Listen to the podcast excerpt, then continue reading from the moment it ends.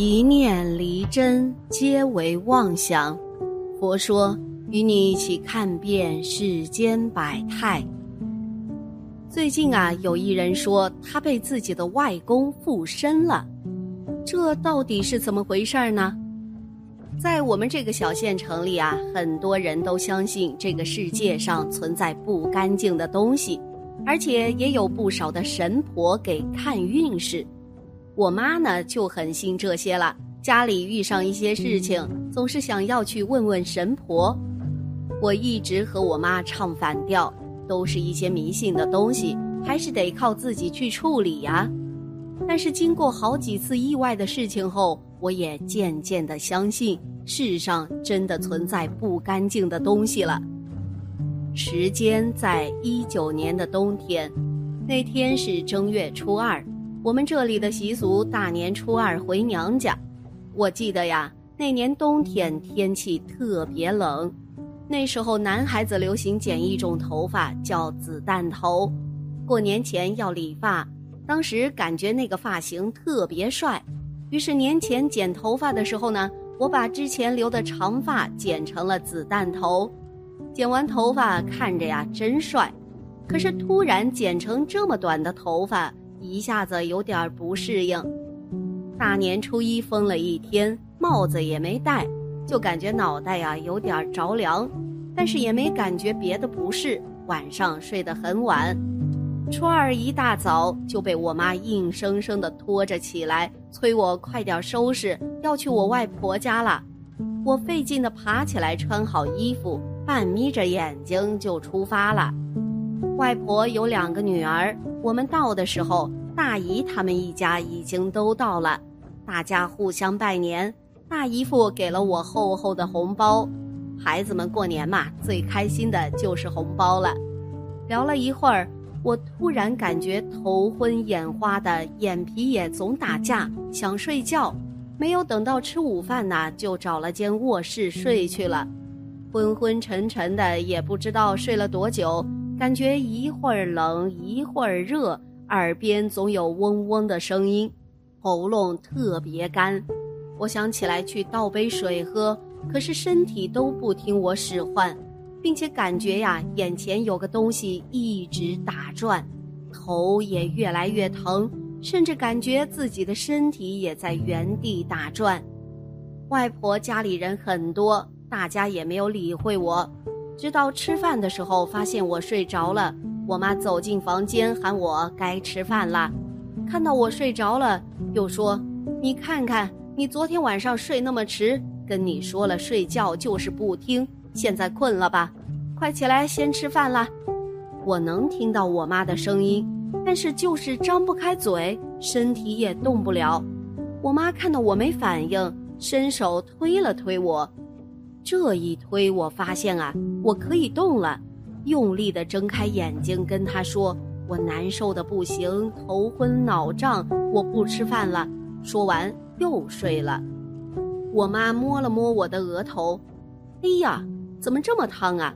说话间，大姨也走了过来，也是摸了摸我的额头，对我妈说：“带去诊所打一针吧，烧得厉害呢。”听完这句话呀，我就啥也不知道了，也不知过了多久，终于有点意识了。我听见了好多人在说话，我努力的睁开眼睛，发现我已经回到了我家里，家里坐着大姨、大姨夫、我爸、我妈，还有一个陌生的老婆婆。他们看到我醒来，我妈就叫了一声我的名字，我说啊，我妈说。没事儿了，没事儿了，好了。那个老婆婆呢，看着我笑了笑，问我现在感觉怎么样啊？我才发现我头不晕了，嘿，也不发烧了。老婆婆对我和我妈、我爸说：“那个走了，你儿子没事儿了。”我听得满脸疑惑呀，谁走了？我怎么了？这时候大姨过来问我：“孩子，你记得刚才的事情吗？”我说，我就记得大姨说要带我去打针，后来呀就啥也不知道了。大姨说：“可怜的孩子哟，没事儿了。”我突然觉得肚子好饿呀，就对我妈说：“我饿了。”我妈送走了老婆婆，还有大姨、大姨夫，说这就给我做，顺手呢还把桌上的一碗小米拿走了。吃过饭后，我就疑惑地问我妈，说我怎么了？那个老婆婆是谁呀？我妈说没事儿啦，孩子不要管这些，你就是发烧了。我当然不信了，大姨、大姨夫还有老婆婆的话，我就觉得事情啊不简单。软磨硬泡了我妈好几天呢，终于跟我说了当时的情况。那天我被去世的外公给上身了。我的外公在我十几岁的时候就去世了，我现在对外公的记忆呢已经有些模糊了，只记得小时候每次去到外婆家，外公总是乐呵呵的，吃饭的时候总是给我倒一杯啤酒。小小年纪的我，每天跟着外公喝啤酒、溜大街。外公啊，最疼我了。我一哭闹，总是能给我变出新奇的好玩意儿。当外公去世的噩耗传来，悲伤的气氛压抑着整个房间。我妈和大姨哭得不像样子，外婆也哭肿了眼睛。那些天，我妈一提到有关外婆的话。就忍不住掉眼泪了。我妈说，她经常梦见外公，有时候外公穿得很干净，在坐着听戏；有的时候呢，梦见外公在田里头干活儿，她也偶尔把一些吃的供在窗户上给外公。回到初二那天，按照神婆婆的话说，我刚进外婆家的大门就被外公跟上了，只是还没有被控制。后来在大姨说要给我打针的时候，我就失去了意识。当时的情况听得我好害怕呀。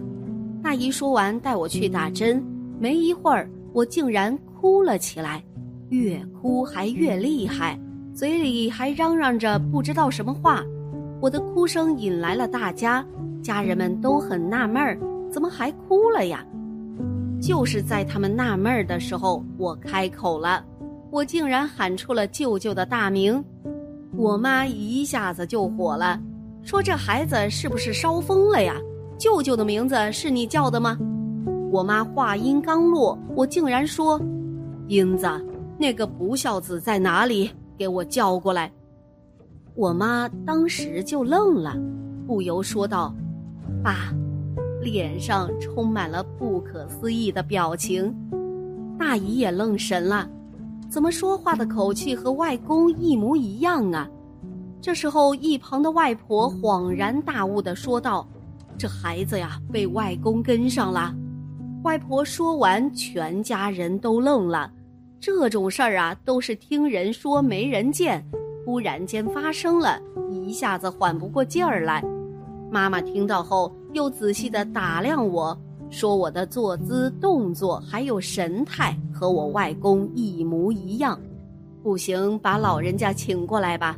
我妈说道：“老人家呢，就是上头说的那位老婆婆了，年纪有六十岁左右，个子不高。她呢，就是神婆，用我们当地的土话叫顶神，请神仙附体给来求指点的人看，包括财运、风水、婚姻等。”因为我妈几乎每年都会去，所以和老婆婆很熟悉了。没一会儿功夫呀，把老婆婆请了过来。老婆婆看到我的样子，一下子就知道了，厉声说道：“你都去世了，就好好的走吧，还回来缠着孩子干嘛呀？”我说道：“我放心不下老太婆呀，就是指我外婆，我想叮嘱她几句。”然后呢，就对我外婆说了一些嘱咐的话。老婆婆见说完了，就说道：“叮嘱也叮嘱完了，你就快些走吧。孩子小，经不住你这么霸占。”外公好像意犹未尽，赖着不走。老婆婆说：“那我就强制你走了。”说着，让我妈盛了一碗小米，拿布包了起来。然后在我身上前前后后弄了三圈儿，打开包裹，满满的一碗米，奇迹般的少了很多。然后呢，老婆婆顺势把米撒在了门外，然后说好了。大家赶忙看向我，我又躺在床上呼呼大睡，没有醒来的迹象。老婆婆算了一下，说呀，这孩子的魂被扣住了，先回到自己家去，她另有办法。然后就匆忙地收拾东西，准备回家。大姨大姨父啊，不放心的也一起来了。回到家，神婆婆就开始和我妈聊天了，问我生辰八字。说着说着就打哈欠，而且越来越厉害。没一会儿，神婆就变了，声音竟然成了男人的感觉。之前是女人的声音，突然就变了。而且呀，动作也不一样了，原来是仙家上身了。仙家看到了我的魂困在了一个地方，然后给引了回来，说再睡一会儿就没事儿了。趁此机会呢，又看了看我家的风水和供堂，我妈都一一记下，然后仙家就走了。我觉得自己睡了很长时间，也没有做梦，也没有任何感觉。反正醒来呀，也不头昏了，也不发烧了。神婆走后，我妈给我做了最爱吃的鸡蛋面，暖暖的吃了一碗，更好了。从那件事情后，我妈就给我钥匙上带了一个小铜镜，一直带在身边。我也开始逐渐的相信，这个世界上啊，并非是我们看到的和感觉到的那么简单。从上面的故事可以看出，灵魂是真实存在的，神佛仙家也是真实存在的。当我们遇到类似的情况时，不用太慌张。家里逝去的亲人附在身上虽有影响，但他们呀也不会造成太大的危害。如果有必要呢，就去找法师超度即可。好啦。今天的节目呢就到这里了，希望此次相遇能给大家带来收获。如果你也喜欢本期内容，希望大家能给我点个赞，或者留言、分享、订阅。感谢您的观看，咱们下期节目不见不散。